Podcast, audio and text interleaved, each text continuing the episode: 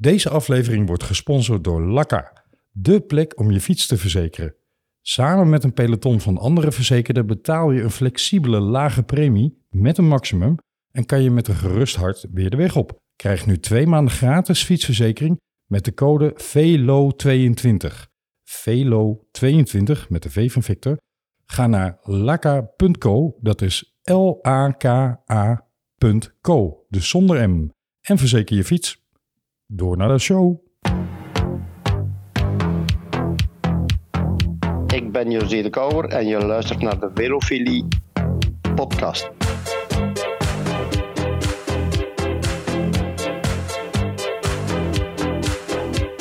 Ik ben Peter Winnen en je luistert naar de Velofolie podcast. De Velofilie podcast.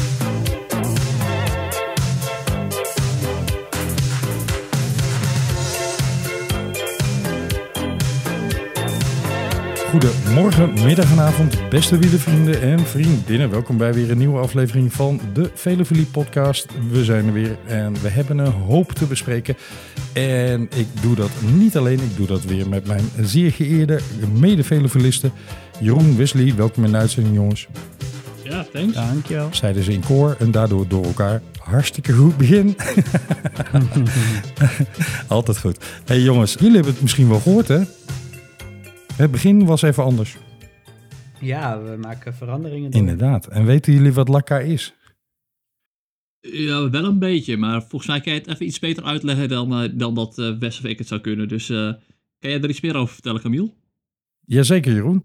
Lakka is een fietsverzekering start-up die het ouderwetse verzekeringsmodel, zeg maar dat je per maand een vast bedrag betaalt, ongeacht ja, wat je wel of niet aan schade hebt of wat anderen wel of niet aan schade hebben. Dat model hebben ze overhoop gegooid, want dat vonden ze eigenlijk niet de manier om eh, te verzekeren in 2022.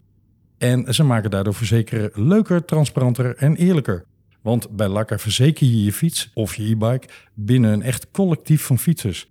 Dit betekent dat je alleen verzekeringspremie betaalt als er schade is binnen het collectief. Dus stel je bent met duizend man verzekerd, of 10.000 of 100.000 en iemand heeft daarin schade, dan betaal je met z'n allen het bedrag van die schade. Maar heeft niemand schade, dan betaal je dus ook helemaal niks. Je hebt daardoor een maandelijks variërende premie die wel een maximumbedrag heeft. Dus ja, dat is bijna de ideale manier van verzekeren. Kijk, en daar gaan wij dus mee samenwerken. Dat is heel fijn. Top hè? Ja, absoluut. Ga dus als je meer informatie wil, beste luisteraars, naar www.laka.co. Dat is zonder de M van Marie op het eind. Laka, L-A-K-A.co. En kijk daar naar hoe je je fiets kan verzekeren. En gebruik de code VELO22 om de eerste twee maanden gratis verzekering te krijgen. Oké boys, we hebben een nieuwe sponsor en tegelijkertijd ook een beetje een soort van afsluiting eh, wat betreft iets wat we tot nu toe hebben gedaan. Namelijk onze samenwerking met In de Leidenstrijd. Dat hebben we, zoals dat prachtig heet, in goed overleg besloten om daarmee te stoppen. Omdat de synergie die we onderling hadden uiteindelijk in de praktijk toch heel moeilijk te realiseren was. Vanwege nou ja, agenda's die eh, moeilijk matchten hier en daar enzovoorts. Maar ik ben de mannen ontzettend dankbaar voor eh, de samenwerking. En tenslotte, Wesley, hebben we jou al dus in de podcast gekregen. Ja, zeker. Ik was, eh, ik, was toen nog als redacteur aan in de luisteraar verbonden. En daardoor ben ik met jou in contact gekomen. Ja, Inmiddels ben ik weg bij in, in de luisteraar, maar ben ik nog wel eh, deel van de podcast. Dus eh, je hoeft niet bang te zijn dat ik ook eh, wegren. ik trek aan het langste eind wat betreft Wesley. Ja, Mhm. ja want als je tot de conclusie komt dat je eigenlijk elkaar toch niet kunt versterken zoals we dat van tevoren gehoopt en bedacht hadden, maar dat het in de praktijk gewoon veel ingewikkelder lag dan, dan we van tevoren konden bevroeden. Ja, dan moet je ook tegen elkaar zeggen, nou jongens, dit was een mooi experiment, maar tot zover. Ik ben in ieder geval de heren hoofdredacteuren Bram, Yannick en Tom heel dankbaar voor de positieve samenwerking. Mannen, maak wat moois van ideaal zoals jullie de afgelopen jaren aan het doen zijn. Blijf dat voortdoen en eh, ik blijf in ieder geval trouwlezer. Zo is dat. Akkoord. Genoeg koers, want daar gaan we het over hebben. Yes.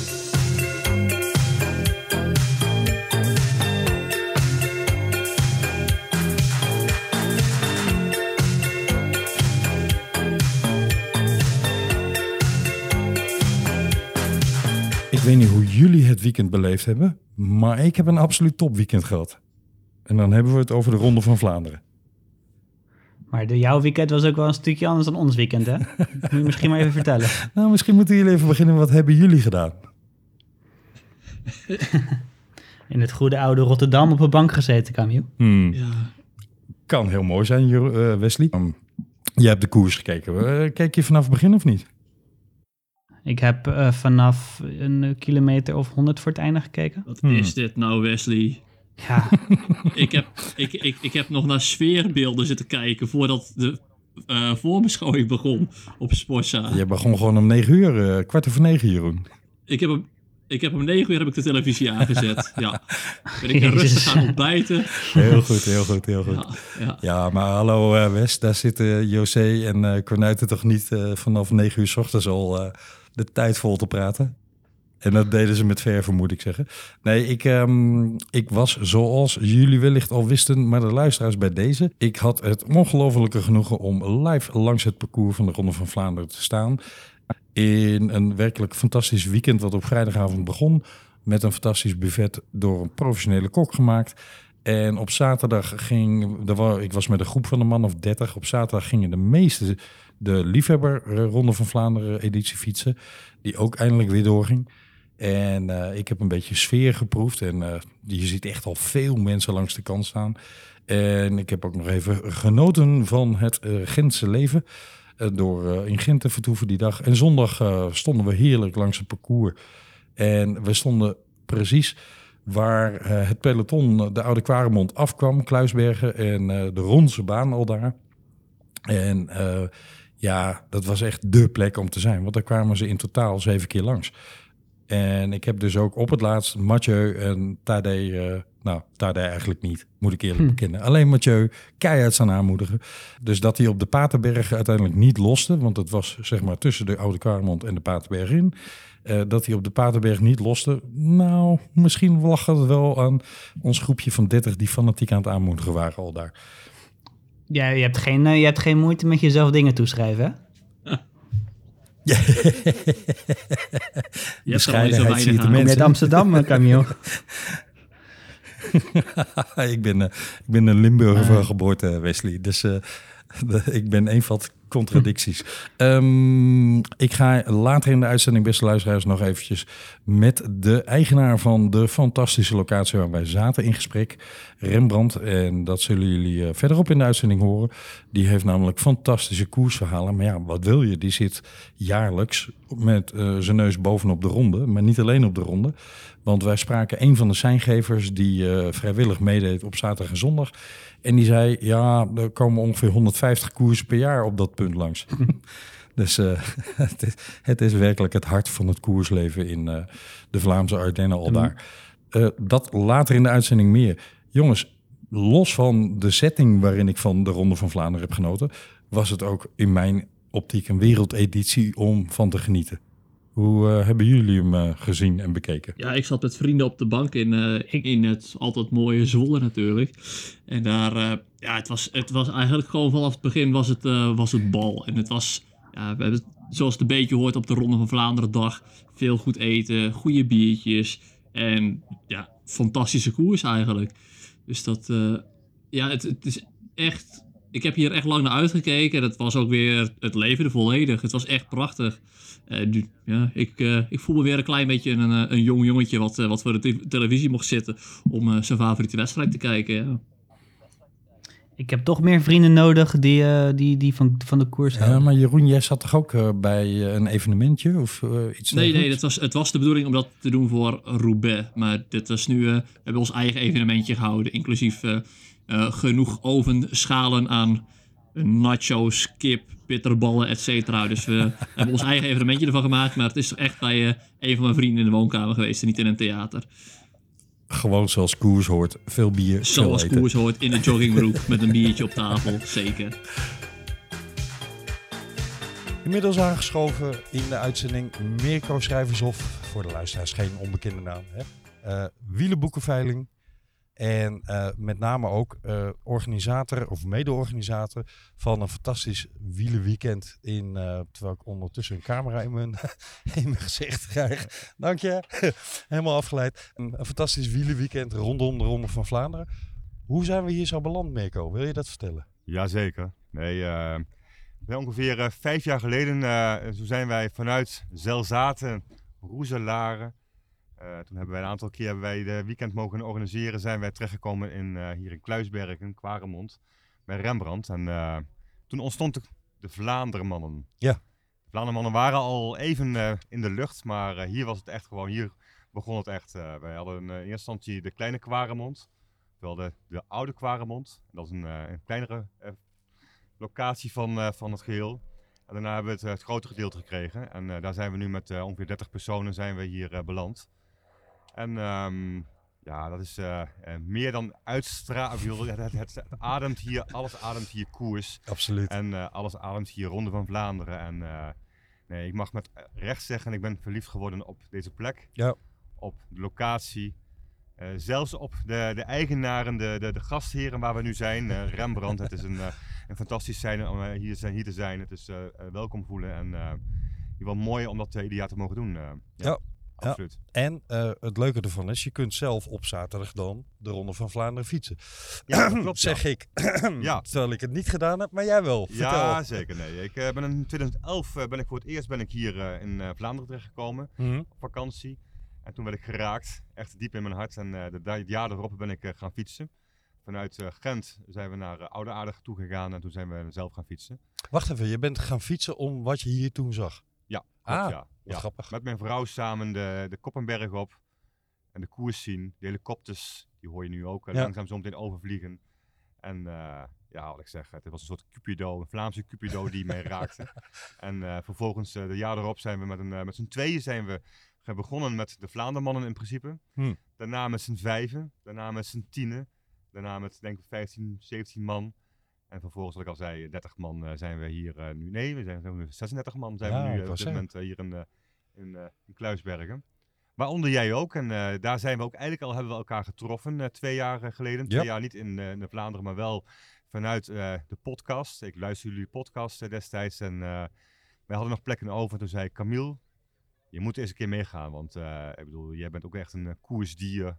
Ademt alles uit. En ga eens een keer mee. En neem die podcast mee. En laten we eens gewoon een keer iets opnemen. Ja, dat was een mooie timing. Dat was een mooie timing. Toen kwam corona. En eh, je moest even wachten. Ja. We zijn er. Ik ben heel blij dat ik er ben, Mirko. Want uh, ik hou ontzettend van dit, dit sfeertje, de atmosfeer. Ja. ik hou van het gemoedelijke wat Vlaanderen heeft. Ja. Um, en dat is niet vervelend bedoeld. Dat is een compliment. Ja. Maar ik hou er ook van dat inderdaad alles koers ademt. Ja. Och, wat is dat mooi. Ja. In plaats van die niche sport die het in Nederland toch vaak nee, is. Ja. Het moet geen reclame worden van wat hier allemaal gebeurt, maar het heeft helemaal geen reclame nodig. Het is gewoon eigenlijk vanzelf. Wel nee. Als ik naar de lege kratten bier kijk en ja. uh, nog terugdenk aan de barbecue van gisteren, ja, dat, precies, dat heeft helemaal geen promotie nodig. Nee, dat spreekt voor zich. Maar um, voordat we nu gaan doen alsof mensen hier zomaar naartoe kunnen, daar is niet zo hè?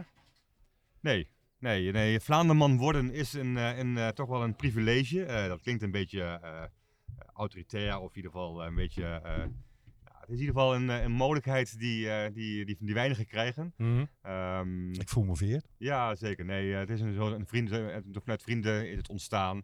En de vrienden nemen vrienden mee en op die manier word je Vlaanderman. Ja.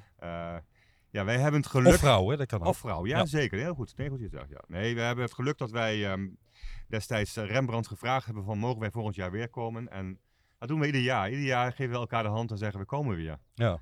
En dat geeft, ja, Rembrandt, uh, uh, ja, we hebben wel de mogelijkheid om ieder jaar ook terug te mogen komen. Top. We inmiddels hebben we een mooie band opgebouwd. Zowel met Rembrandt als met zijn vrouw Carolien. En het is, uh, een, een, ja, het is prachtig.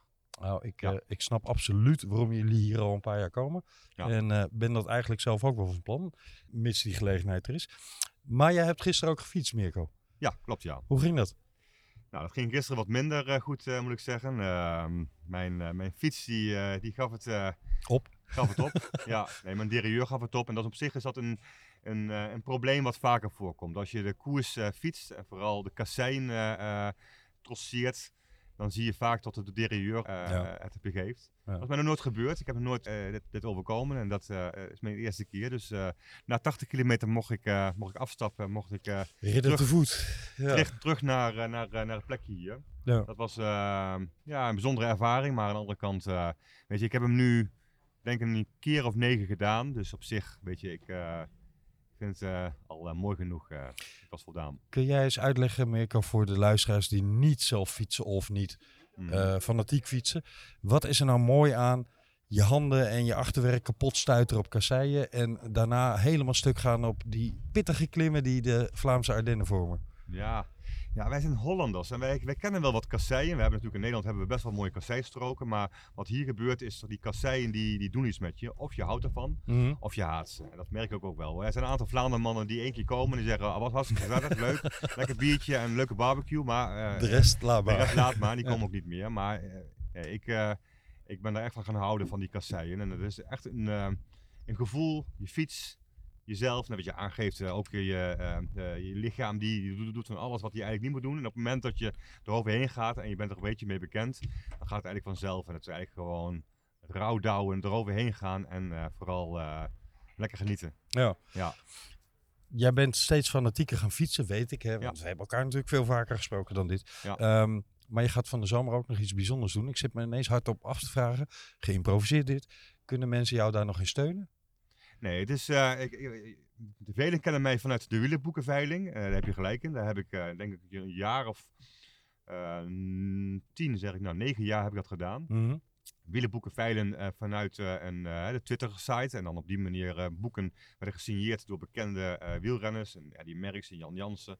En vervolgens werden ze voor een groter bedrag werden ze, werden ze, werden ze geveld. Voor het goede doel, Voor hè? het goede doel, ja. En dat 100 waren procent. er Dus waren verschillende goede ja. doelen, maar voor Ronde ook bijvoorbeeld Team Joshua, eh Hersentumorfonds. Hm. En eh, dat deed ik omdat ik fietste voor het goede doel. Ja. Dit jaar ga ik dus niet fietsen voor het goede doel, ik fiets voor mezelf.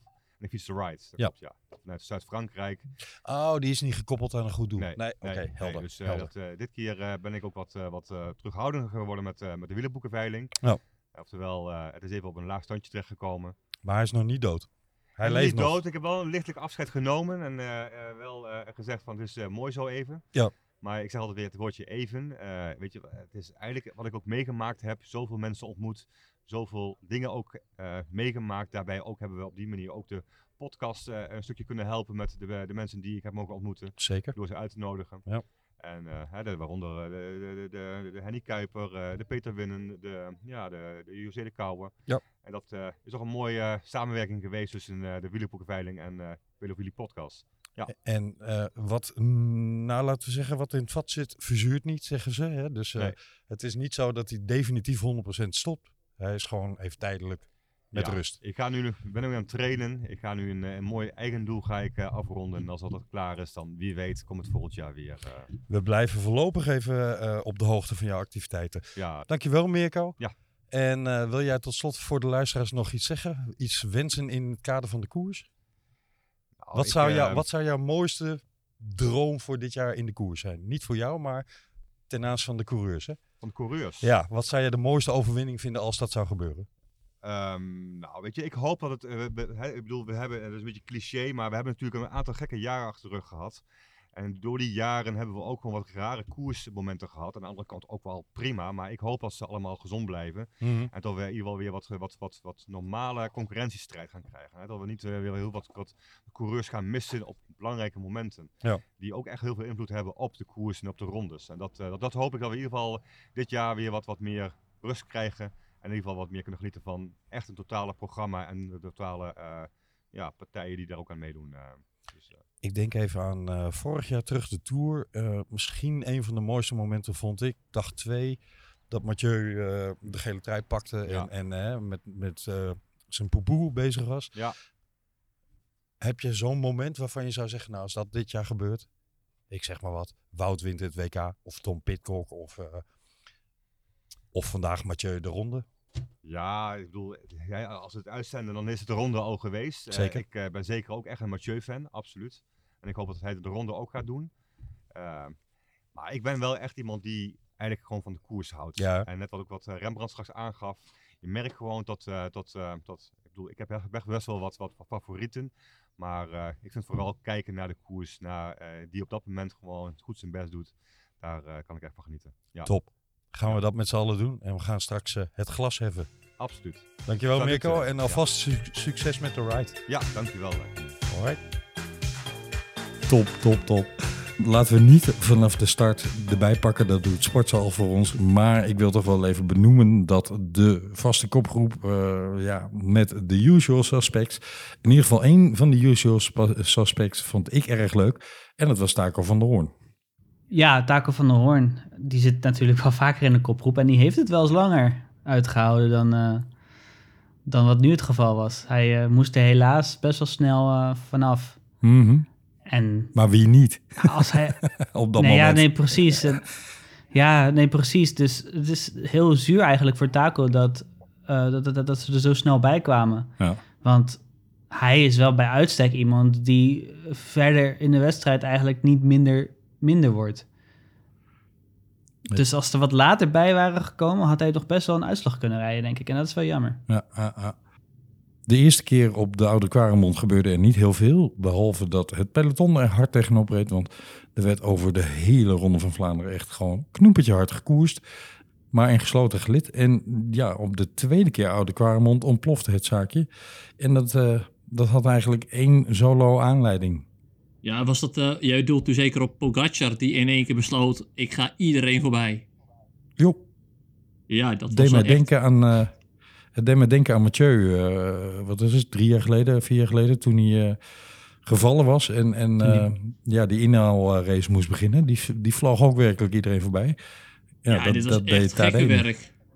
De Ja. kopgroep had aan de voet, had de kopgroep had volgens mij nog, ik denk zo uit mijn hoofd, misschien 30 seconden. En dat werd in één keer echt dichtgepoefd. Dat je echt dacht van deze gast die rijdt gewoon in- op een ander niveau. Dat is een Champions League voetballer die in één keer even bij een amateurwedstrijd komt kijken. Dit, het was zo ontzettend machtsverschil wat hij daar vertoonde. Ja, het was wel echt imposant. Absoluut. Ja. Zou eh Cancellara daar nog eh, met aandacht naar gekeken hebben? Of daar, zou je, denken jullie dat hij denkt, oh ja, dat herken ik. Ik denk wel dat hij dat denkt. Maar dit was wel, wel echt even een niveau wat ik nog nooit gezien heb. En dat kan ook omdat ik pas begin met kijken bij 100 kilometer voor het einde. maar Dan mis je hem inderdaad. ja, dat Ja. zou zomaar kunnen. Eh, maar eh, ja, ik, ik- die demarage van, van Pogacar, als je dat gewoon aanschouwt op tv en je ziet hem gaan. En aan mij deed het juist denken aan Ricardo Rico. Dat is misschien een beetje vloek in de kerk. Maar hoe hij op de Col, de Aspin de koplopers voorbij flitste. Als het ware in 2007 was dat, geloof ik. Ja, volgens mij ook. Eh, of 2008 misschien wel. Sanje Duval. Eh, ja, ja, en hiermee probeer ik Pogacar helemaal niet te beschuldigen of iets hoor. Maar het, deed- het, het snelheidsverschil deed me gewoon heel erg daaraan denken. Ehm, Ja, en het, ik wel maar prachtig om maar te zien. jouw eh, vergelijking is nog suggestiever dan die van mij, Wesley. Dus als je het niet probeert, dan moet je het bij deze ook weer eh, uit de wereld helpen. Want als je over Rico begint, dan eh, hangt er een hele dikke rookwolk omheen natuurlijk. Nou ja, ik heb toen Ricardo Rico nog fietste, heb ik heel erg van Rico genoten. Ja, maar jij vond, Voordat we wisten dat het een be- Ja. beetje een idioot was. jij vond Lance Armstrong ook geweldig. Dus eh, nou, laten we die straat niet ingaan. Ehm, Nee. Laten we het vooral een beetje richten op de kracht van, van Pogacar. Het peloton kreeg fietsles. En dat was eigenlijk voornamelijk Pogacar met één man in zijn wiel. En toen dacht ik, wauw. Gaat de koers zo vroeg dan al eh, van het slot af? Eh, want Askreen zat, zat netjes in zijn wiel op dat moment. En ja, je zag wel dat Mathieu daar even moest stompen om, eh, om de aansluiting eh, terug te kunnen vinden. Ja, maar dat Askreen daar zat was ook iets van wereld. Want die heeft achteraf gezien, heeft zichzelf daar opgeblazen. Ja. Maar had jij dat toen al door? Ik niet. Nee joh, natuurlijk niet. Nee, nee. Je denkt vooral, wat is hij toch sterk? Maar ja, later in de koers zie je, zie je hem passen. En dan weet je van, oh wacht, hij was toch niet zo sterk. Is- Maar Mathieu zat vooral toen gewoon niet goed. Hij zat niet goed geplaatst. Nee. Klopt. Ehm, en die, die, uit die beklimming van Mathieu kon je niet afleiden of hij nou goed of niet goed was. Nee, maar hij zat, Dus- wel, hij zat wel flink met zijn mond open. En je zag wel eh, aan zijn hoofd dat hij een fikse inspanning aan het doen was. Hij zat er, Ja. hij zat er niet om zijn plezier eh, te stoempen. Eh, maar Ja, maar hij reed hem, hij reed, hij, reed die beklimming, reed hij één seconde langzamer dan Pogacar. Hè? Dus Ja. hoe snel we Pogacar hebben zien rijden, Mathieu reed eigenlijk gewoon dezelfde tijd, niet in het wiel van Pogacar. Nee, maar je kon wel Dus- verschil zien in hoe ze hem reden. En daar leek Pogacar eh ja, meer op zijn gemak of meer... Nou, gemak tussen heel veel aanhalingstekens, maar die leek daar ontspannender die, eh, die oude Quaremont op te rammen. Eh, het deed mij een beetje denken aan Mathieu op de Poggio eh, een jaar of wat geleden. Dat hij eigenlijk ook van achteruit moest komen. En dat je dacht, hm, is niet heel lekker geplaatst al daar. Nee, klopt, ja. Nou ja, de plaats is soms nog wel een dingetje bij Mathieu. Soms wel, hè? Vraag me af of het door Mathieu komt of door zijn team. Hmm. Vraagteken. Goeie vraag, goeie vraag. Als we het over Askreen hebben, dan kunnen we misschien wel meteen even doorschakelen naar ja, het eigenlijk falikant falen. Of, nou, laat het maar zeggen, de doorzakken van eh, de hele ploeg, eh, de Wolfpack. Het is niet hun voorjaar. Dat is wel echt een understatement. Mhm. Ja, het is een beetje zonde, Nou, hè? alle- Ja, jij wil inderdaad beginnen over Alaphilippe, of niet? ja, ik wilde, ik bedoel, dat is natuurlijk wel een gemis geweest. Ehm, en die wint vandaag ook weer. Dus zijn wedstrijden komen nog. Dus ik vind dat, het, stel hij wint eh, het eh, complete Ardennen drieluik, dan vind ik niet dat je kan spreken van een mislukt voorjaar. Nee, Eh. eens Wesley. Maar laten we het dan definiëren over Vlaams voorjaar. Eh, dat is in ieder geval anders uitgepakt dan mm, ja, van tevoren verwacht en gehoopt uiteraard. En daar zijn diverse redenen voor. Covid is er één van. Eh, valpartijen is een andere. Maar ik heb toch ook wel het idee dat de ploeg niet, niet collectief niet in de vorm is die ze de afgelopen jaren hebben gehad. En ik denk dat Patrick, Patrick Lefevre zich inmiddels wel een beetje achter de oren kapt over hmm, doorselecteren, zoals je dat in het voetbal dan noemt. Ja, ik wilde eigenlijk hetzelfde woord gebruiken. Ik was, ik was aan het wachten tot je uitgepraat was. En dan- nee, ja, ik denk, gewoon, ik denk aan en eigenlijk wel dat dat... gras gewoon weg. Ja, Oh, precies. Weer een Nee, ik denk dat het... Dat het nou ja, bij Mathieu en Wout is het gas ook gewoon eh, wielrennen natuurlijk. We gaan Eh, maar ik, ik, denk gewoon, ik denk eigenlijk dat Quickstep wel te laat is met doorselecteren. Ik bedoel, een Stibar, die haalt echt zijn niveau niet meer wat hij een paar jaar geleden gehaald heeft. Nou, Ja. Lampaard hebben we helemaal niet gezien. Ja, reed niet, raakte zijn- haalde zijn niveau niet. Maar ja, daarvan wil ik nog wel geloven dat het gewoon een, een uitzondering was. Dus eigenlijk denk ik dat ze... Ja, Steinlein, gewoon- Seneschal zit erachter. Dat is een beetje wat nu het zou moeten doen. En Ballerini haalt zijn niveau zeker niet. Nee, maar Seneschal is voor mij wel de tegenvaller van de ploeg dit voorjaar, eh, tot nu toe. Eh, ik heb hem ook keurig in mijn Scorito-team opgenomen, omdat ik Ja, dacht, daar valt ja, extra gaat, tegen, hè? Nou, die gaat dit jaar zijn kans grijpen, dacht ik. Maar hmm, dat valt tot nu toe erg tegen. Ehm, zijn er meer ploegen die tegenvielen? Laten we het even over eh, Jumbo-Visma hebben. Ja, daar was natuurlijk de reden. En, en, en ja, dat vang je bijna niet op met de klasse van Wout van Aert. Maar dat hij eh, daags voor de ronde door COVID getroffen werd. Ja, dat kun je niet voorspellen. Ik ben wel benieuwd hoe hij het opgelopen heeft. Maar dat kan iedereen bij wijze van spreken overkomen. Hoe voorzichtig je ook doet, hoe weinig handen je ook schudt. Ehm, je ontkomt niet aan bepaalde contacten tussen mensen. Als profrenner, hè, want je moet ook ja, tijdens koersen je, je eh, interviewtjes doen en dat soort zaken. Dus dat hij het opgelopen heeft, kun je hem moeilijk verwijten. Het was, vond ik wel, voor de ploeg een dodelijke aderlating. Ja, eens. Ik vind niet dat ze een slechte koers gereden hebben. Dat vind ik oprecht niet. Nee, ik ook niet.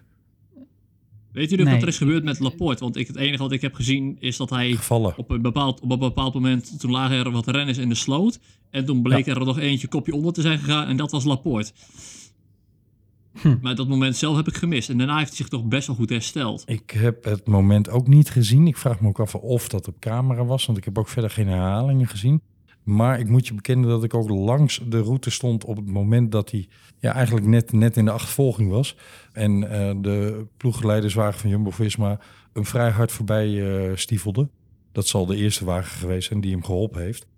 En toen reed hij wel even in zijn eentje. Dus ik weet niet hoe snel dat daarna was. Maar daar zag hij er wel eh, enigszins gehavend uit. Dat kon je duidelijk zien. Ja, maar hij, heeft echt, hij heeft echt in de sloot gelegen. Ja. Hij was ook helemaal Ja. bruin. Maar dat hij eh, alsnog... Dan alsnog, precies. volgens mij... Nee, hij, hij rijdt alsnog, volgens mij rijdt hij zelfs top 10, d- dacht ik. Dus dat is best wel imposant dan, ondanks, ondanks zoiets. Want volgens mij andere mannen uit de top 10, die hebben niet in de sloot gelegen. Laat staan op de grond. Er hebben überhaupt niet zo heel veel mannen in de sloot gelegen. Dus ja, zeker knap. Benoot viel me mm, iets tegen, moet ik eerlijk bekennen. mij wel meer dan iets. Die viel mij flink tegen eigenlijk. Ja? Ja, ik had echt wel, ik had echt wel hoge verwachtingen van Benoot. En ook als je zag hoe sterk hij de afgelopen koersen was in Ja. eh, de E3 en in dwars door Vlaanderen. Toen dacht ik echt wel, denk, nou, dit is wel iemand die kan echt gaan staan in Vlaanderen. En dat deed hij zeker niet. Nee, Ja, ik moet jullie een geheimpje vertellen. doe. Hou ik van. Benoot is niet zo heel sterk op de kasseien. Eens? Oeh, die is interessant. Vertel. Eens? Want hij is echt goed, Benoot. Hij hoort bij de bij de normale heuvels, dus met normaal asfalt, hoort hij bijna altijd dit voorjaar bij de betere. Maar zodra de groep waar hij naar in zit over de kasseien stuitert, schiet hij naar achteren, moet hij lossen, kan hij geen initiatief nemen. En één keer zei hij dat het ging omdat zijn zadelpen los zat of iets, of er was iets anders aan de hand. Dat heet een Dus droppenpost, hè? nou, Nee, wat zei je? Ik zeg, dat heet een Dat was geen- droppenpost. nee Dat was een grapje. Ah. nee, vertel verder, sorry. Nou ja, dat viel me dus op bij Benoot, dat, dat hij gewoon qua vorm gewoon bij de beter hoort. Maar wanneer ja, over de kasseien gaat, dat het eigenlijk een stuk minder wordt. Het heeft te maken, denk ik, in zijn geval met de combinatie kasseien en heuvels. Of heuvelkasseien, laten we het zo zeggen.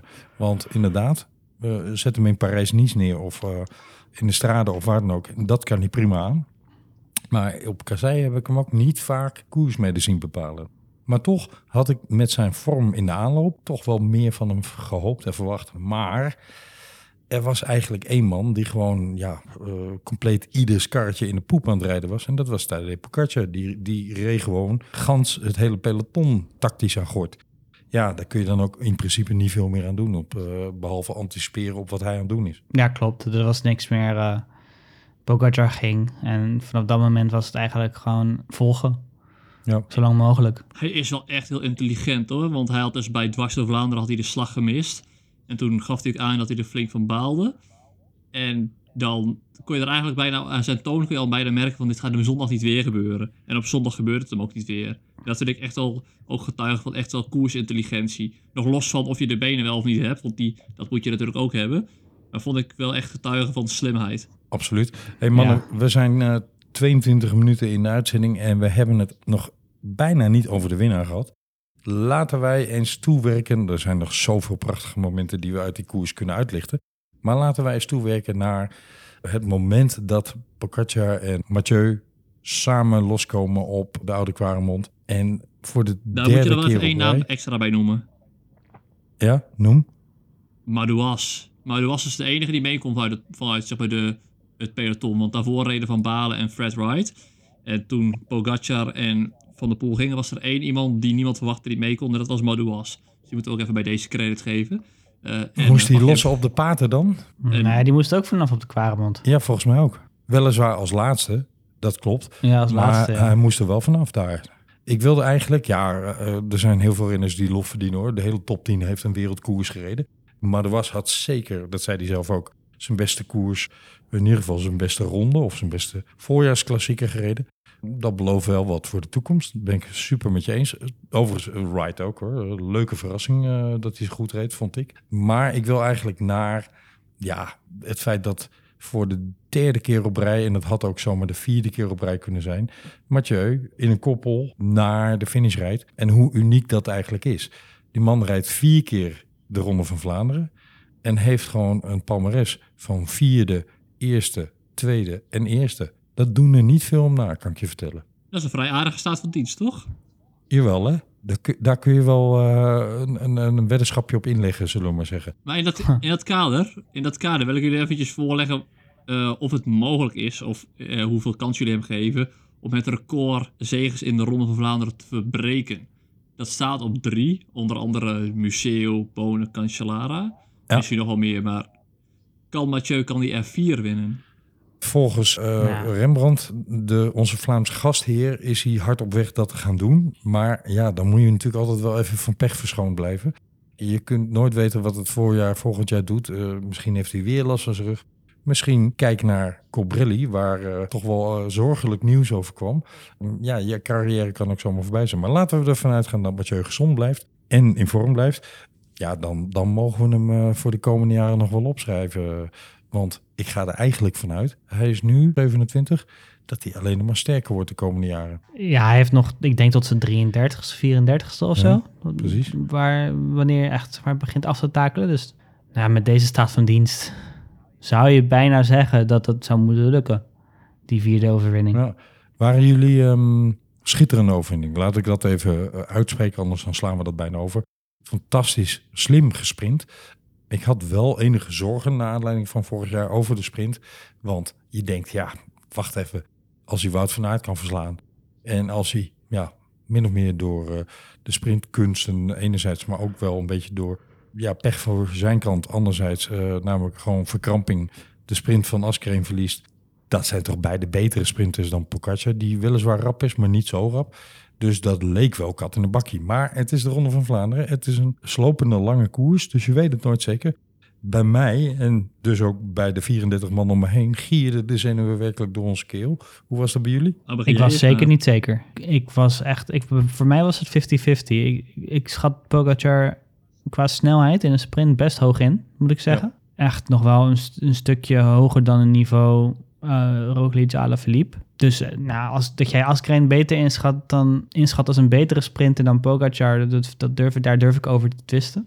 Dus ik was zeker niet overtuigd dat Van der Poel maar even ging winnen. Je twist en shout maar raak. Maar- Maar, ik, ik durf te zeggen dat Askreen een betere sprinter is dan Pogacar.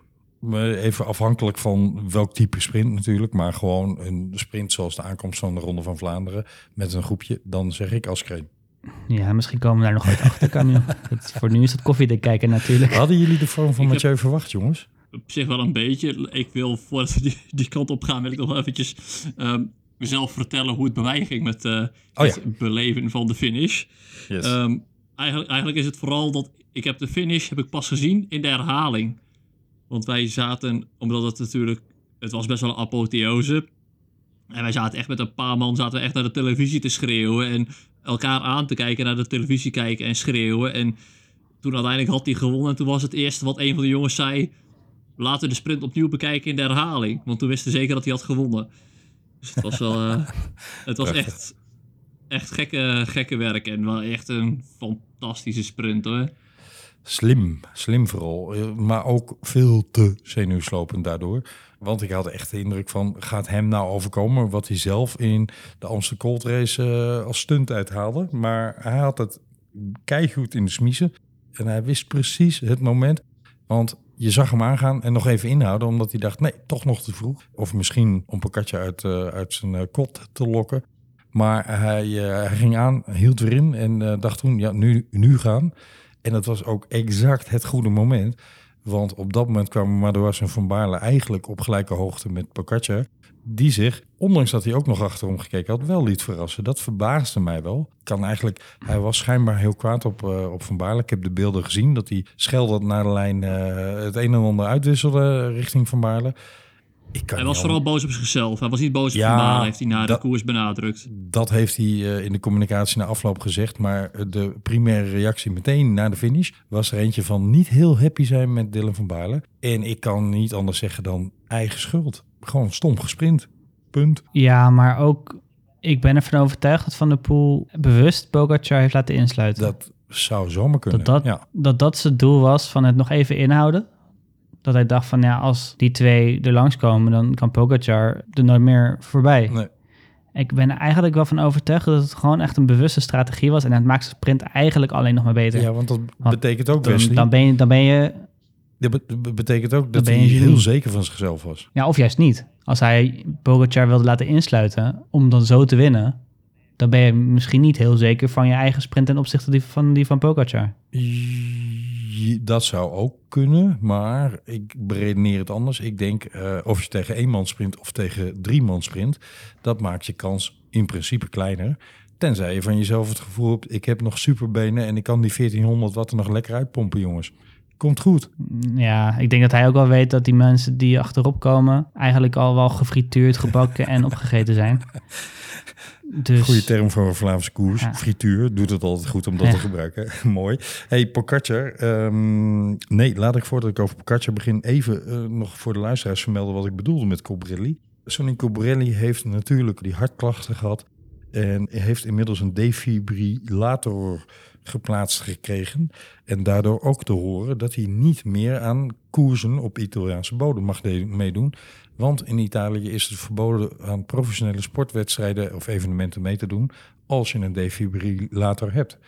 Oei, denk ik dan. ja, hetzelfde god voor Christian Eriks, Ja. hè? Om Ja, eh, klopt. even maar dat uitstapje te maken. Maar goed, wie gaat ja, het risico nemen om een coureur die die klachten gehad heeft weer op de fiets op te nemen, waarbij hij ook nog een gemankeerd programma moet rijden, omdat hij nou eenmaal niet in Italië mag koersen. Dus dat bedoelde ik met Cobrelli. En ik vind dat voor hem buitengewoon rottig en spijtig, maar zeker ook voor mezelf, want ik had hem wederom in mijn Scorito pool. Eh, dat begint ook aardig. ik ook. Eh, dat begint aardig op het vervolg van de Duitse onderzeefilm Das Boot te lijken, namelijk Das Wrak. Dat is zo'n beetje mijn Scorito-team op dit moment.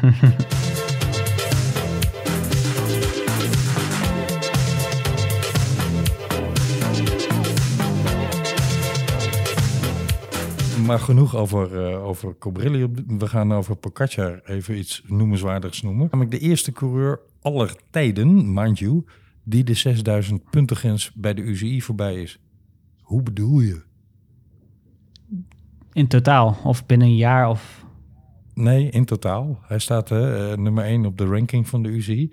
Maar dat doet hij ook met het hoogste aantal punten wat ooit een renner bij elkaar eh, gefietst heeft. Maar ja, en die ranking is gebaseerd op de laatste twee jaar, toch? Ja, klopt. Ja, oké, precies. Hij Ja. is immers Ja. al al 23, hè? Het schiet ook al op natuurlijk. Ja, Het is veteraan. veteraan. als het, als het nu niet was gebeurd, dan... eh, Het was wel een beetje nu of nooit natuurlijk voor hem. Hè? Jeroen opperde om het eh, even te hebben in onze voorbeschouwing, eh, voorbespreking op deze uitzending over de Strive for Five. Oftewel, moet Pogacar gaan voor de vijf monumenten? Ja, ik, Nou, dan moet hij nu wel gaan opschieten. Wil hij dat nog halen? ja, ik denk, kijk, Gilbert heeft dit jaar zijn laatste kans gehad. Maar ik denk dat volgend jaar, dan wordt het ook wel een beetje het do or die verhaal voor, eh voor Pogacar natuurlijk. Die begint ook op een leeftijd te raken. maar, Oeh, ik, die is zo uitgespeeld. maar ik denk dat hij zeker de Striver 5 kan doen. En dan ook nog gewoon alle grote rondes erbij. In één jaar. Jij Ja. zet het wel heel erg... eh, En, geeft- en het WK Wesley. En het WK en Olympische en het Spelen ook. Ja. In een niet-Olympisch jaar. Ja, Olympische, Olympische wegrit en de mountainbike. Ja. Why not? Nee, maar ik ben heel... Ik ben, Nou. je, je maakt er nu een grapje van. Ik zeg hele intelligente dingen, Camille. Ik maak er helemaal geen grapje van. Nee, ik overdrijf uiteraard. Maar ja, die man die heeft dus gaven om over kasseien te kunnen rammen. Om goed te kunnen klimmen, waardoor hij een grote ronde kan eh, winnen. En dat kan hij zowel in het voorjaar als het najaar. En hij kan bovendien op gezette tijden fantastisch tijd rijden. Ja, amai. Daar, eh, ik eh, las een artikeltje op Wielenflits vandaag. Wat moet Jumbo doen om Pogacar af te stoppen? Nou, ik weet het nog zo net niet. In, welke wedstrijd bedoel je dan? Dat ging dan specifiek over de Tour. Maar je mag het ook wel eh, breder koppelen. Dat geldt inmiddels voor meer wedstrijden dan de Tour alleen. Laka is een nieuwe, slimme manier om je fiets en accessoires te verzekeren. Een collectief van fietsers die goed voor elkaar en elkaars fiets zorgen. Laka dekt alle essentiële zaken, zoals diefstal en schade in binnen- en buitenland, zonder afschrijvingen of eigen risico. Een thuisbrengservice wanneer je strandt in the middle of nowhere en dekking tijdens sportwedstrijden en evenementen, zolang je tenminste niet in een profpeloton rondrijdt. Bij Laka betaal je geen vaste premie, maar worden alle schadeclaims maandelijks verdeeld onder alle fietsers met een van tevoren bepaald maximum aan bijdrage. Hierdoor varieert je premie en betaal je nooit te veel. Zijn er in de maand geen claims, dan betaal jij en de rest van het collectief helemaal niets. En dat is wel zo eerlijk. Laka is 100% flexibel en dat betekent je hebt geen vast contract of je kunt je verzekering pauzeren wanneer je bijvoorbeeld een blessure hebt of in de winter überhaupt niet op de fiets zit. En schade, dan wordt dat meestal binnen één dag afgehandeld. Of je nou een e-bike, een gravelbike of een racefiets hebt, Laka's leden besparen elke dag op een fietsverzekering. En dat is geld dat besteed kan worden aan andere dingen, zoals spullen voor je fiets. Krijg nu twee maanden gratis Laka fietsverzekering met de code VELO22. Ga naar laka.co, L-A-K-A.co en verzeker je fiets. Ehm, het gemis van Wout, ja, dat was, eh, dat was enorm voor Jumbo-Visma. En daar is ook een beetje discussie over ontstaan. We hebben natuurlijk de frappante situatie dat komend weekend niet Parijs-Roubaix verreden wordt. Dat hebben we in een eerdere uitzending alles uitgelegd. Maar de Amsterdam Gold Race, ik ben nu inmiddels wel te weten gekomen dat dat ook aan de welwillendheid van Leo van Vliet, wat is dat toch een fantastische koersmens. Maar die heeft gewoon gezegd tegen de organisatie van eh, de, ronde, eh, de ronde van Parijs-Roubaix, de ASO, van nou dan ruilen we toch om. Geen punt. En dan heeft hij even de gemeente Valkenburg en de gemeente Maastricht bereid voor gevonden. En dat was de oplossing. Want het probleem was dat in Frankrijk de eerste ronde van de presidentsverkiezingen gehouden wordt tijdens de originele datum van Parijs-Roubaix, dus aankomend weekend. En in Frankrijk mag je geen groot sportevenement organiseren tijdens de eerste ronde voor de presidentsverkiezingen. Waarop ik dan denk, wie doet er dan presidentsverkiezingen tijdens Parijs-Roubaix? De Fransen. Dat slaat toch als een tang op een drumstel, hè? Maar goed, we- dat is dus netjes opgelost dankzij Nederlandse hulp. Ik denk En trouwens wel, we ik dus- denk trouwens wel alle, alle veren voor Leo, Leo van Vliet en eh eh ten spijt of ik weet hoe deze uitdrukking moet, eh, moet gebruiken. Maar ik denk dat het ook, Leo van Vliet heeft natuurlijk ook wel slim diplomatiek geweest. Want als hij had gezegd, nee, wij, wij houden vast aan onze eigen datum, dan zou Parijs-Roubaix niet zijn doorgegaan dit jaar of zou moeten worden verplaatst. En dan zou half eh, de hele koerswereld over hem heen vallen natuurlijk, omdat hij die stugge Nederlander zou zijn. Dus ik denk dat het ook wel diplomatiek gezien wel slim is. Ik denk dat het met name een overleg is geweest met de regio Limburg, Valkenburg, Maastricht. Dat ze dachten, het weekend erop is het Pasen. Dus why not? Dan hebben we wat meer spreiding van meer bezoekers in de regio. En eh, ja, dat is het buitengewoon goed voor eh, de middenstand en dergelijke in Zuid-Limburg. Zeker waar. Ik denk dat dat meegespeeld heeft. Zeker wel. maar ze, er had natuurlijk geen, enkel, eh, geen enkele claim vanuit de organisatie van Parijs-Roubaix, de ASO, op het weekend van de Amsterdam Cold Race kunnen liggen. Dus nee, dat zie ik niet zo, eh, Jeroen. Maar nou, we zullen het zien. Het is in ieder geval niet het geval. Dus eh, ja, ik ben blij dat Leo van Vliet dat voor elkaar gekregen heeft. En daardoor hebben we dus aanstaand weekend de Amsterdam Cold Race. En ga ik natuurlijk aan jullie de geëikte vraag stellen. Kom maar door met die favorieten. Mm, Mathieu, simpel. Zeker. Ja. Dan ga ik voor eentje die vandaag in het Baskenland heeft laten zien dat hij nog steeds hard kan fietsen. Eentje met een, eh, een hele mooie witte trui met een regenboog erop. Eh, ik lul er ontzettend omheen. Ik bedoel, Julien Alaphilippe. Dat vind ik wel een goede kans hebben voor eh, zondag. Ja, ik had daar een week of twee, drie geleden enige zorg om. Moet ik je bekennen. eh, omdat ik dacht, hmm, hoe zit dat met die vorm van Alaphilippe? Maar ik ben blij dat hij eh, heeft laten zien nu. Ja, dat, dat zijn vorm waarschijnlijk wel goed zit. Ik moet wel zeggen, het is wel een, eh, een de quickstep man. En dat team marcheert nou eenmaal niet lekker op dit moment. Dus dat is dan wel een beetje mijn vraagteken. Ik las dat Mathieu de Gold Race gaat rijden. Maar doet Pocaccia dat ook? Nee, die niet. Nee hè? Precies. Die komt er bij de Waalse Pijl weer in. Ja. Die die voor het gemak ook maar gaat winnen. Maar dat terzijde. Maar laten we eerst eens even de, de favorieten voor de Amsterdam Gold Race eh, bespreken. Moritz viel mij in de ronde iets wat tegen. Ja, maar Erg zit al een paar weken te pieken, toch? Ja, pieken en dalen. hè. Vooral bij Moritz. En vooral het dalen, dat Eh. lukt aardig. Ja. Leuk. Makkelijk vooral, hè. Ja. Ja. Ja, nee, maar was spontaan dus, dus akkoord. Ehm, wie hebben jullie eh, relatief, of relatief, of absoluut nog op je netvlies staan als ga die in de gaten houden? Nou, Tom Dumoulin wil ik wel even opgooien. Ja? Ik heb de... Hoe heet die wedstrijd? Eh, Volta Limburg Classic. Juist, dankjewel Jeroen. De hel van het Mergeland, heb zoals ik- die in mooiere tijden heten. Die heb ik, eh, die heb ik zitten kijken, of tenminste heb ik ook de finale van gezien. Ehm, en ik moet zeggen dat Dumoulin me niet tegenviel. En op een parcours wat helemaal niet te zijn is, in een wedstrijd die natuurlijk gecontroleerd en gedomineerd wordt door Jumbo-Visma, heeft, deed hij het echt wel goed. Hij had pech in de finale, waardoor hij niet kon sprinten voor de overwinning. Maar hij maakte de koers. Hij was echt de ruim de sterkste in koers. Dus ik denk echt wel dat, dat hij in ieder geval mee kan gaan doen. En misschien kan hij wel op een eh, slim moment wegrijden. Want ja, we weten ook dat hij, dat hij eh, niet, eh, dat hij niet Mathieu gaat kloppen in de sprint. Maar Nee, en ik zie hem 1, 2, 3 ook nog niet wegrijden bij Mathieu. Maar laten we het hopen. Laten we hopen dat hij een goede Amsterdam Gold Race kan rijden. Want dat zou dan wel een, een lichtpuntje zijn in zijn voorbereiding naar de Giro. Waar ik me toch wel enigszins zorgen over maak. Maar daar gaan we het op een ander moment wel eens over hebben.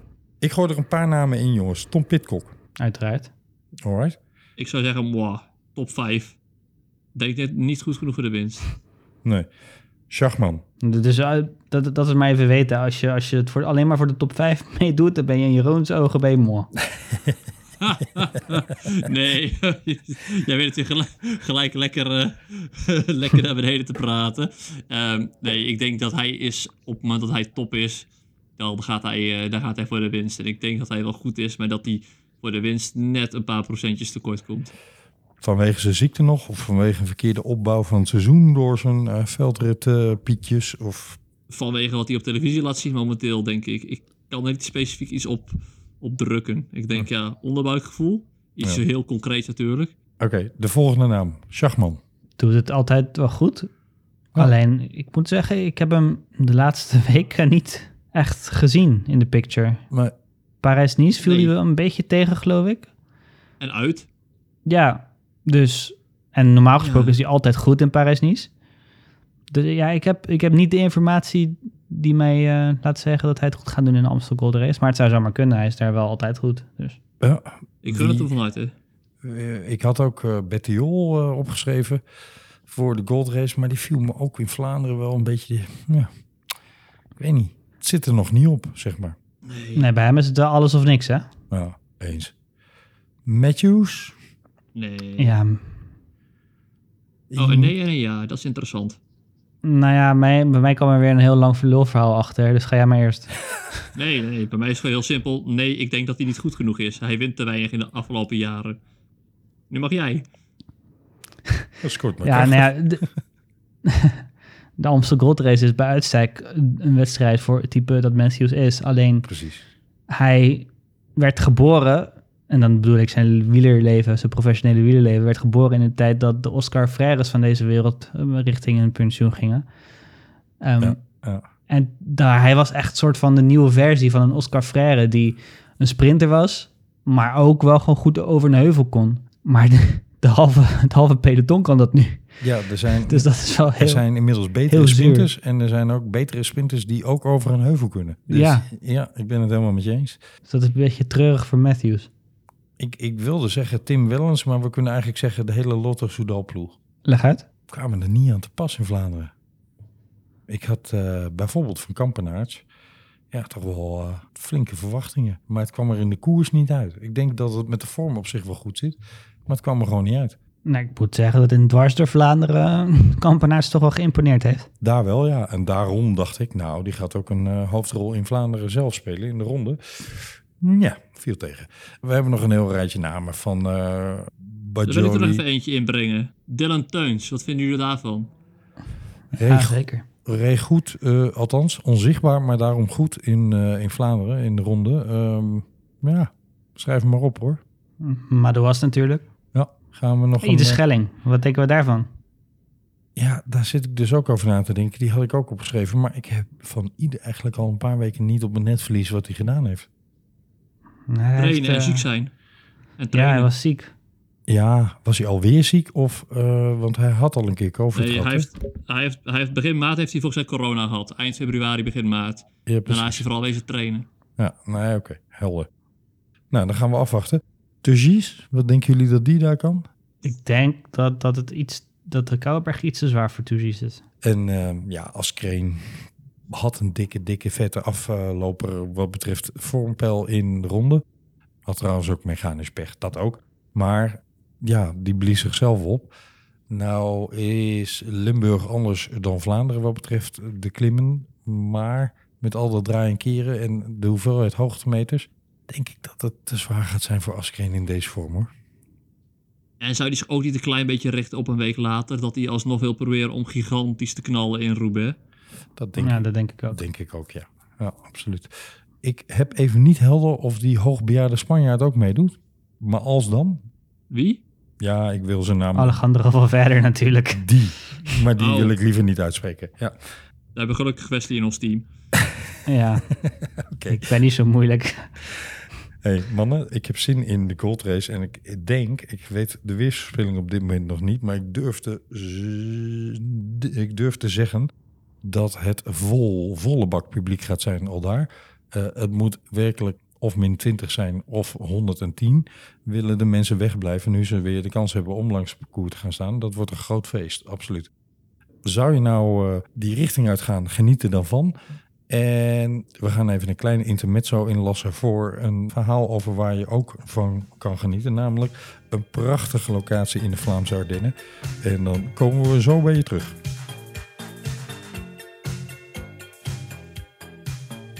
Vanuit het schitterende, maar dan ook werkelijk schitterende Vlaanderen.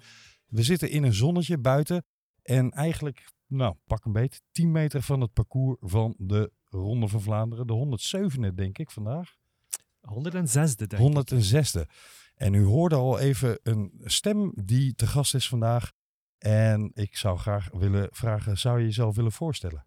Goedemorgen ook, ik ben Rembrandt Verhenne en eh, jullie zijn allemaal welkom hier in onze vakantiewoning in de Vlaamse Ardennen.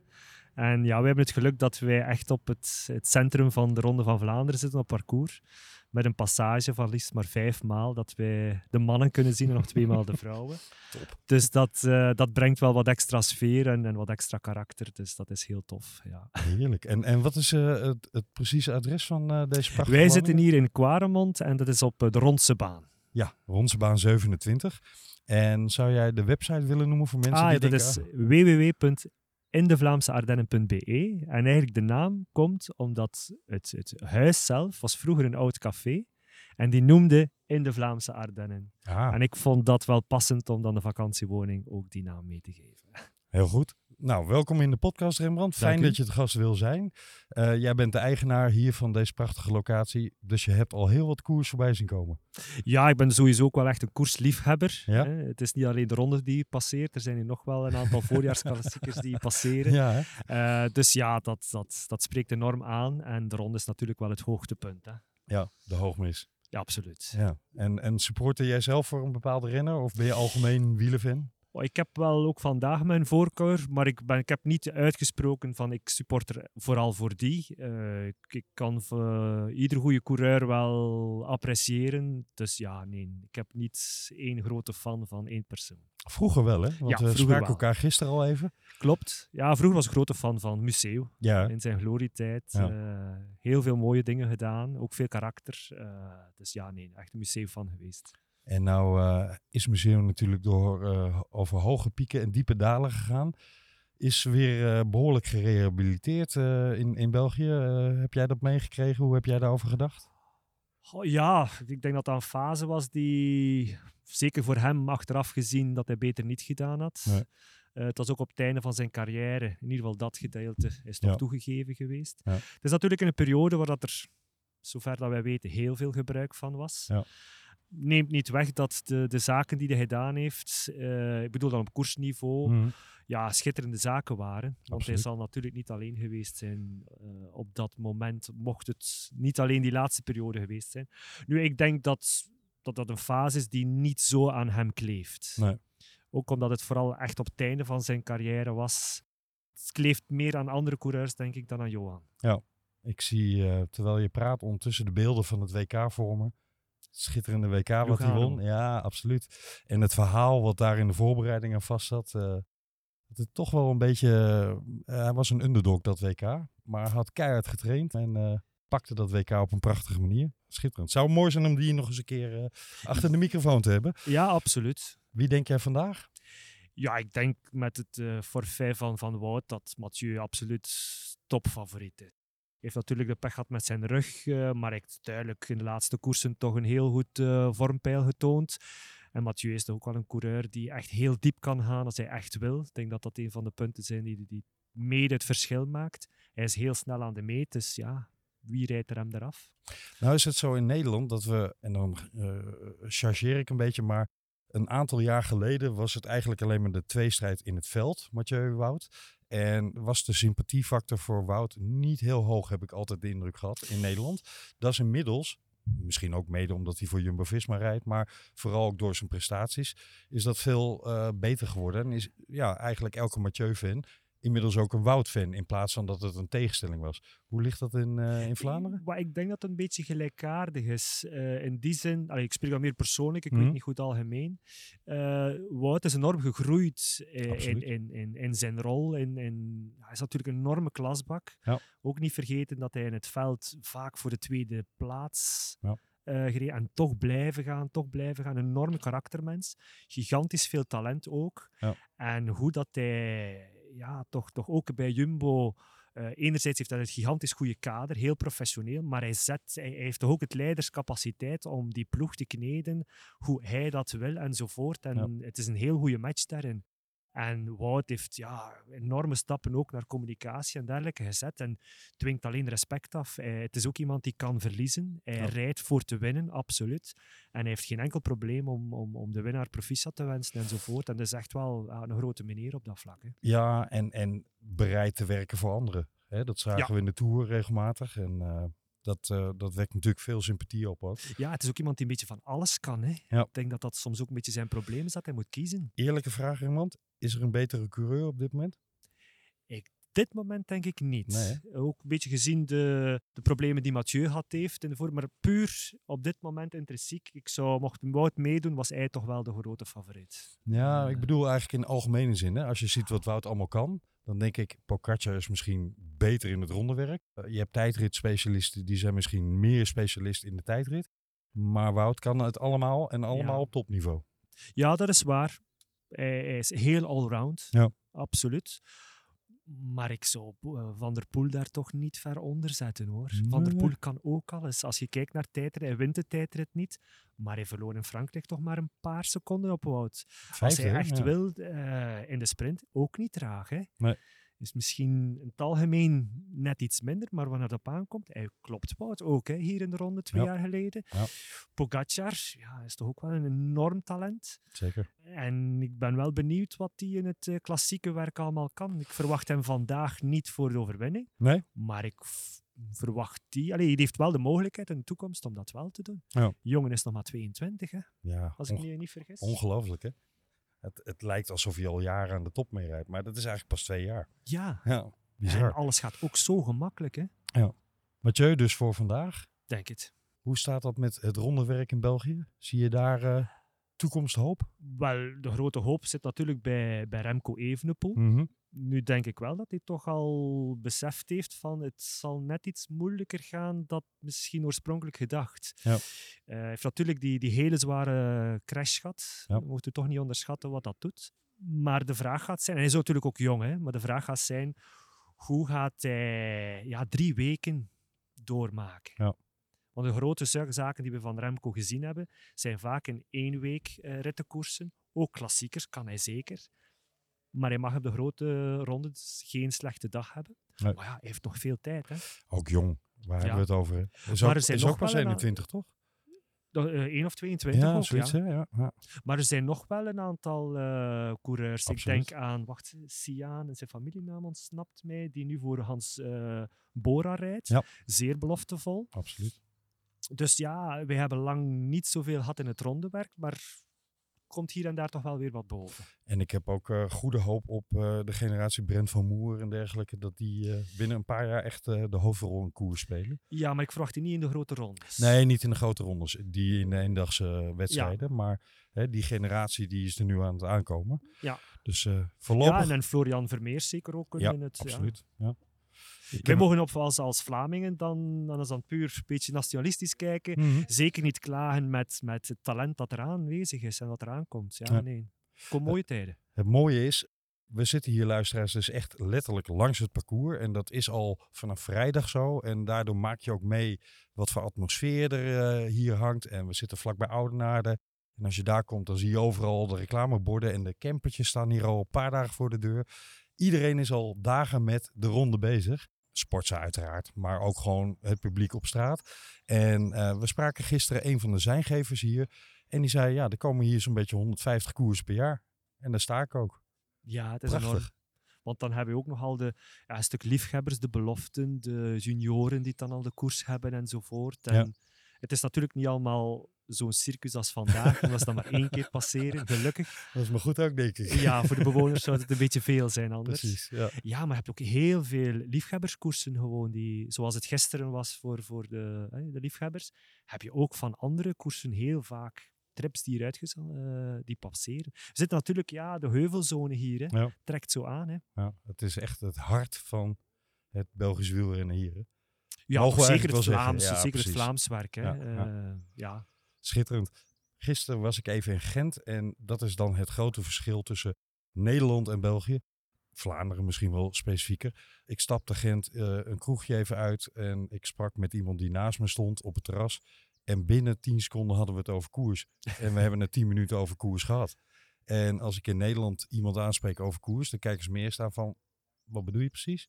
En als het een beetje mazzel hebt, dan weten ze Mathieu van der Poel. Misschien weten ze Wout van Aert. Maar ze hebben verder eh, meestal geen benul. Maar het leeft hier enorm. En Ja. ik ben eigenlijk van, van verwonderd, omdat wij, ja, zeker als Vlamingen, een enorme geschiedenis hebben. Mhm. Met, met topcoureurs in de jaren 70 en ook daarna. Ja. Maar hoe dat, dat blijft groeien. Ja. De koers bij de mensen, dat groeit nog. En mijn vriendin heeft dat ook. Dat is ja, een soort microbe die begint. Niet dat die naar alle koersen kijkt, maar ja, die leert die sfeer appreciëren. Dat is, dat is een bepaalde energie. De koers is zo positief, kan zo hard zijn, maar qua sfeer draagt die zoveel positieve energie uit. En dat is gewoon zo schitterend. Want het is een familiefeest, hè? Het is geen Dat is- mannenfeest zoals ja. in Nederland vaak het geval Er is. is, er is ook veel meer, meer respect in het wielrenmilieu en een omgeving dat is, dat bijvoorbeeld bij de voetbal is. Ja. Voetbal is heel intens, maar de koers is eigenlijk veel zaliger. Kun, je, eens een beschrijving geven, Rembrandt, van, van hoe jij de zondag beleeft over het algemeen? Hier, maar ja, ik ben iemand die eigenlijk geen seconde van de koers wil missen. Ja. Dus ik ga met moeite zelf buiten gaan kijken. Ja, maar geen probleem. Eh, eh, ik ga zelf vaak met moeite buiten gaan kijken, omdat ik geen seconde wil missen. En Hmm. de sfeer zit binnen in huis ook. Dus Ja. vroeger had ik zelf hier, voordat de vakantiewoning er was, eh, deed ik de café zogezegd nog eens open voor, voor de vrienden. Dan waren dat 60 tot 80 man op drie schermen aan het kijken. Dat was een enorm super sfeer. Mooi. Ja. Dus ja, de koers leeft enorm. En ik vind het ook heel leuk om, om niet enkel de finale te zien, maar ook de voorbereiding. Want je ziet dat toch de kleine inspanningen, de, de, de, de, op tactisch vlak wat dat er gebeurt bij ploegen. Welke renners er eigenlijk al tussenuit vallen, waar ploegen moeten gaan bijschakelen. Die zich dan vaak ook vertaalden in de finale, waarom dat bepaalde personen tekort komen of niet. En dan heb je het altijd, ja, de vorm van de dag zelf bij de toppers, die dan het verschil maakt. Is José de Kouwer daarin eh een onmiskenbare schakel? Maar José doet fantastisch werk, Ja, maar ik zou hem niet zeggen als een onmisbare schakel. Ik vind trouwens bij de VRT dat ze heel knappe mensen in het wielrennen hebben. Absoluut. Eh mogen Michel ook niet vergeten, Nee. die op dat vlak misschien nog meer het, eh, het commenta- eh, commentaargedeelte eh, vertegenwoordigde, uitstraalde. Ik vind het persoonlijk spijtig dat, het- dat, het, dat hij het niet meer kan doen of mag doen. Idem. Eh, maar ja, Karel doet dat ook fantastisch. Hè? Ja. Heel evenwichtig, heel genuanceerd en dat vind ik wel leuk. Die mensen ademen koers uit. Ik ben ooit- wel benieuwd hoe dat met Karel in de Tour gaat. Want dan eh, hoop ik niet voor hem dat hij de hele dag live verslag moet doen. En dan s'avonds ook nog Vive Velo. Want dan worden het zware dagen, heb ik zo de indruk. Eh, dat denk ik ook. Nu, Karel niet onderschatten, het is een, het is een, een wielerbeest tot En een harde werker, ja. En, ja, maar ze zullen daar wel een oplossing op, eh, op vinden. Het is natuurlijk ook zo bij, bij de Tour dat niet alles van s morgens vroeg uitgezonden wordt. Klopt, Het ja. geeft wel iets meer. En ik bedenk me nu, Mart Smeets deed dat jarenlang ook in Nederland. Dus moet kunnen op zich. Ja, ja. en hij heeft ook wel een knap team achter hem. Hè. Zeker. Eh, ja. ik, eh, ik ben blij dat je even te gast wilde zijn in onze podcast. Met plezier. Kunnen we nog één keer het adres noemen van de woning Ja, dat hier? is hier in- op de Rondse baan in, in Quaremont. Het is echt wel op het eh, het hart van, van, van, van, de, van de ronde. En op de website uh, www.indevlaamsardennen.be vind je ook alle informatie. En we zijn altijd beschikbaar om toelichting te geven, dat, uiteraard. Top, Eh, ja. Ook zijn we goed uitgerust voor, voor, als ik even reclame mag maken, ook voor, voor bedrijven. Hè? Voor, voor seminaries te geven, teambuildings enzovoort. Ja. Zijn we allemaal heel welkom. Er zijn hier werkelijk mega schermen in huis. Dus koersliefhebbers hoeven niks te missen. Behalve dat het liever niet in het weekend van de Ronde van Vlaanderen geboekt kan worden, want dan willen wij er zelf zitten. Hè? is de bedoeling. Eh, ik kijk even de organisatie aan. Maar andere dagen is het altijd welkom mensen. Dus eh, ga eens op die website kijken. Het is eh, hier prachtig geoutilleerd. En er kunnen hoeveel mensen in? Man of 40? Eh, tot 30 man is het. Tot 30 man, ja. Ja. Oké. Ja, het is hier fantastisch toeven. Dus dank Rembrandt. En eh, geniet plezier. van de koers eh, vandaag. En we gaan eh, straks eens proosten op de afloop. Nou, Zeker dat was eh. Rembrandt, de Hallo, merci. super sympathieke eigenaar van een prachtige locatie in de Vlaamse Ardennen. Ga naar die website mensen. Hij staat in de show notes, want je kunt daar werkelijk schitterend met een prachtig uitzicht verblijven. En het is een, eh, een prachtige locatie wat betreft de inrichting. Mega grote tv-schermen, mocht je daar nog een keer een koers willen kijken. Behalve de ronde, dat gaat niet lukken, want die claimen wij. Tot zover dat blokje. Jongens, ik wil nog eventjes ehm, ja, toch wel een beetje slechte tijding wat betreft Parijs-Roubaix met jullie bespreken. Want er is wat discussie ontstaan over, althans er is gereden twijfel over of Wout van Aert wel of niet zou mogen deelnemen aan Parijs-Roubaix. Hij heeft natuurlijk COVID, long COVID, nou nee, hij heeft gewoon COVID. Lichte klachten werd gezegd en kon daardoor niet meedoen afgelopen weekend aan de ronde. Maar het is de vraag of het überhaupt verstandig is. Ook al slaan we de Amsterdam Gold Race, eh, slaat hij de Amsterdam Gold Race over en daardoor er een, een respijt van twee weken tussen de ronde en eh Parijs-Roubaix. Het is de vraag of dat überhaupt verstandig is. Zeker ook gezien de hartproblemen van Colbrelli bijvoorbeeld. Ja, moeten ze die man koet koet is natuurlijk een van zijn absolute doelen. Moeten ze die koet koet aan Parijs-Roubaix laten deelnemen? Of zeggen jullie, medisch ingrijpen verstandiger dan, want er komen nog wel andere kansen volgend jaar enzovoort. Jij baseert je natuurlijk deels op die tweet van die viroloog. Ja, van Ranst. Ja, Ja, Die zegt eh, als, Ja. de, als de kans 50-50 is, moet je hem nul zetten, want je moet geen, eh, geen risico nemen met hartspieren. ja. Wat ik mij afvraag is dat een viroloog is gespecialiseerd in de verspreiding van ziektes. Mhm. En een cardioloog is gespecialiseerd in de gezondheid van een hart. Ik zeg geen spel tussen te krijgen.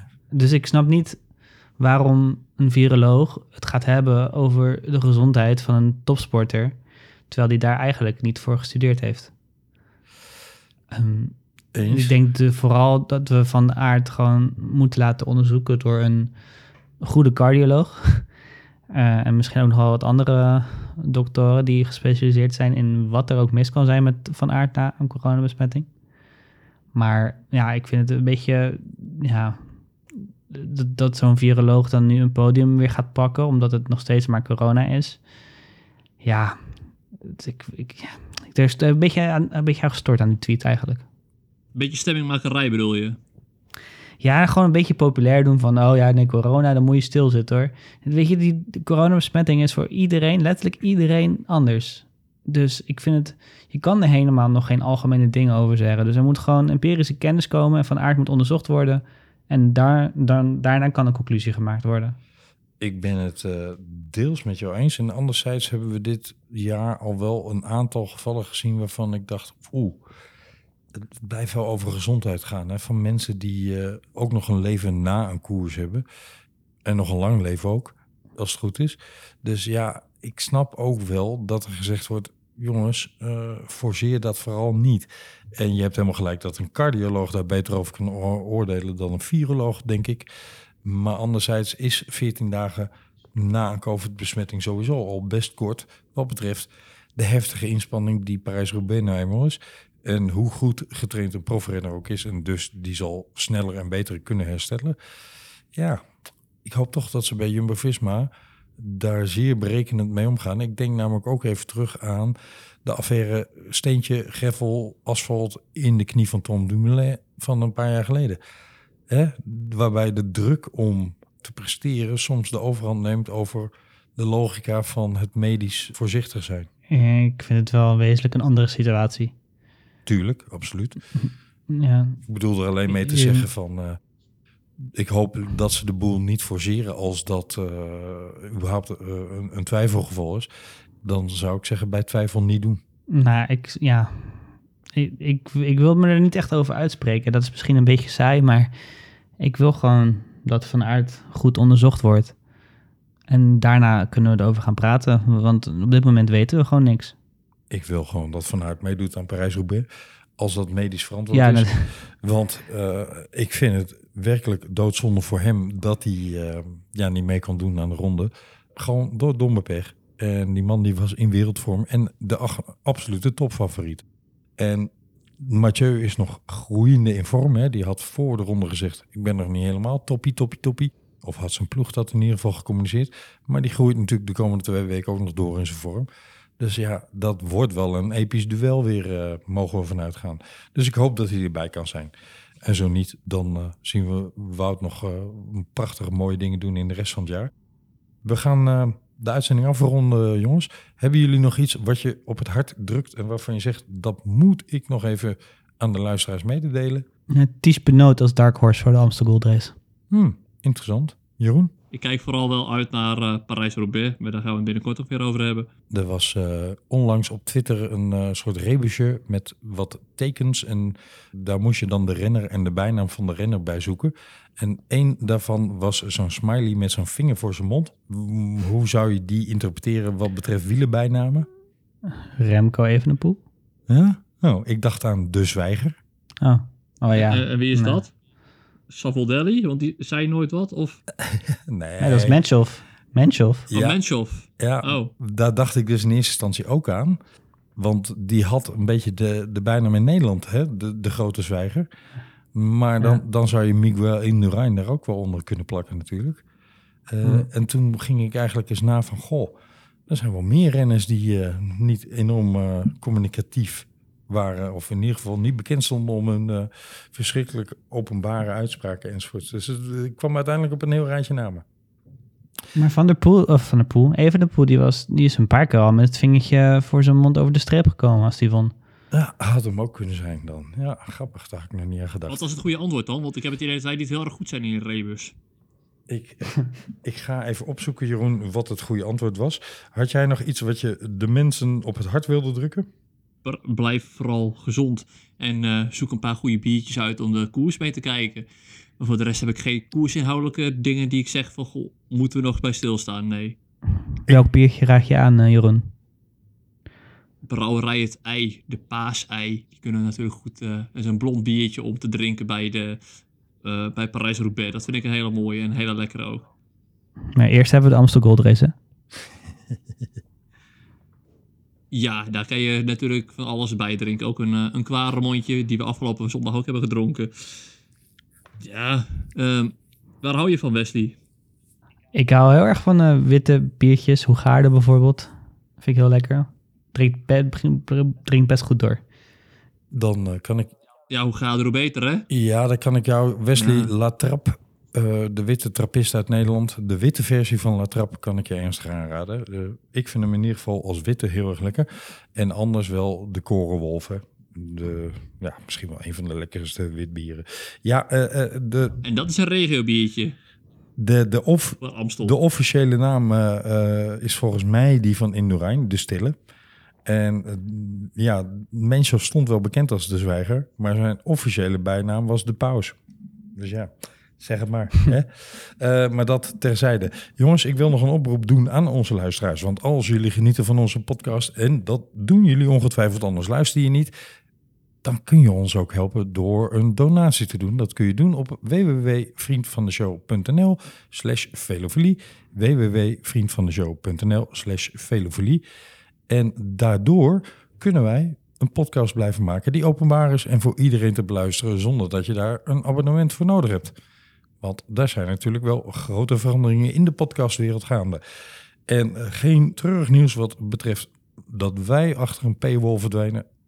We zijn hartstikke blij met onze nieuwe sponsor Laka. Weet je wat het mooiste van Laka is? Vertel. Dat je, en iedereen die veel op racefiets zit herkent deze situatie, dat je als je naar een niet professioneel betaald sportevenement gaat, een wielenfietstocht hè, met eh, een uitgepeild parcours enzovoorts, en je je fiets daar neerzet en hij wordt onverhoops gestolen, gewoon verzekerd bent. Maar dat is wel handig. Nou, fantastisch toch? Ja, dat is echt top. Dat- Want er zijn natuurlijk genoeg, eh, genoeg tochten de komende periode gaan. Nou, dat is ook sinds hè, de coronaperiode is nu een beetje, ligt nu een beetje achter ons. En nu mag er ook wel meer. Dus ik denk dat wij en onze luisteraars waarschijnlijk nog wel meer ook genoeg toertochten gaan doen. En dan kan het ontzettend handig zijn om dus wel een fietsverzekering bij Lakka te hebben. Precies. Zou er wat gebeuren, dat geldt ook voor schade aan je fiets of schade aan accessoires op de fiets, dan ben je bij Lakka gewoon uitstekend verzekerd. En de meeste schademeldingen worden binnen een dag opgepakt. Fantastisch. Wil je twee maanden gratis verzekering bij Lakka? Ga dan naar lakka.co. Lakka.co, L-A-K-A.co, zonder M van Marie op het einde. En gebruik de code VELO22 voor twee maanden gratis verzekering. Ga dat doen mensen. Bedankt voor het luisteren. Wij melden ons tussen de Amsterdam Gold Race en Parijs-Roubaix wederom met een voorbeschouwing op misschien toch wel de race der races van het voorjaar. In ieder geval Parijs-Roubaix. Jeroen, Wesley, merci à vous. Tot dan. Mm, de rien. Adios, adios.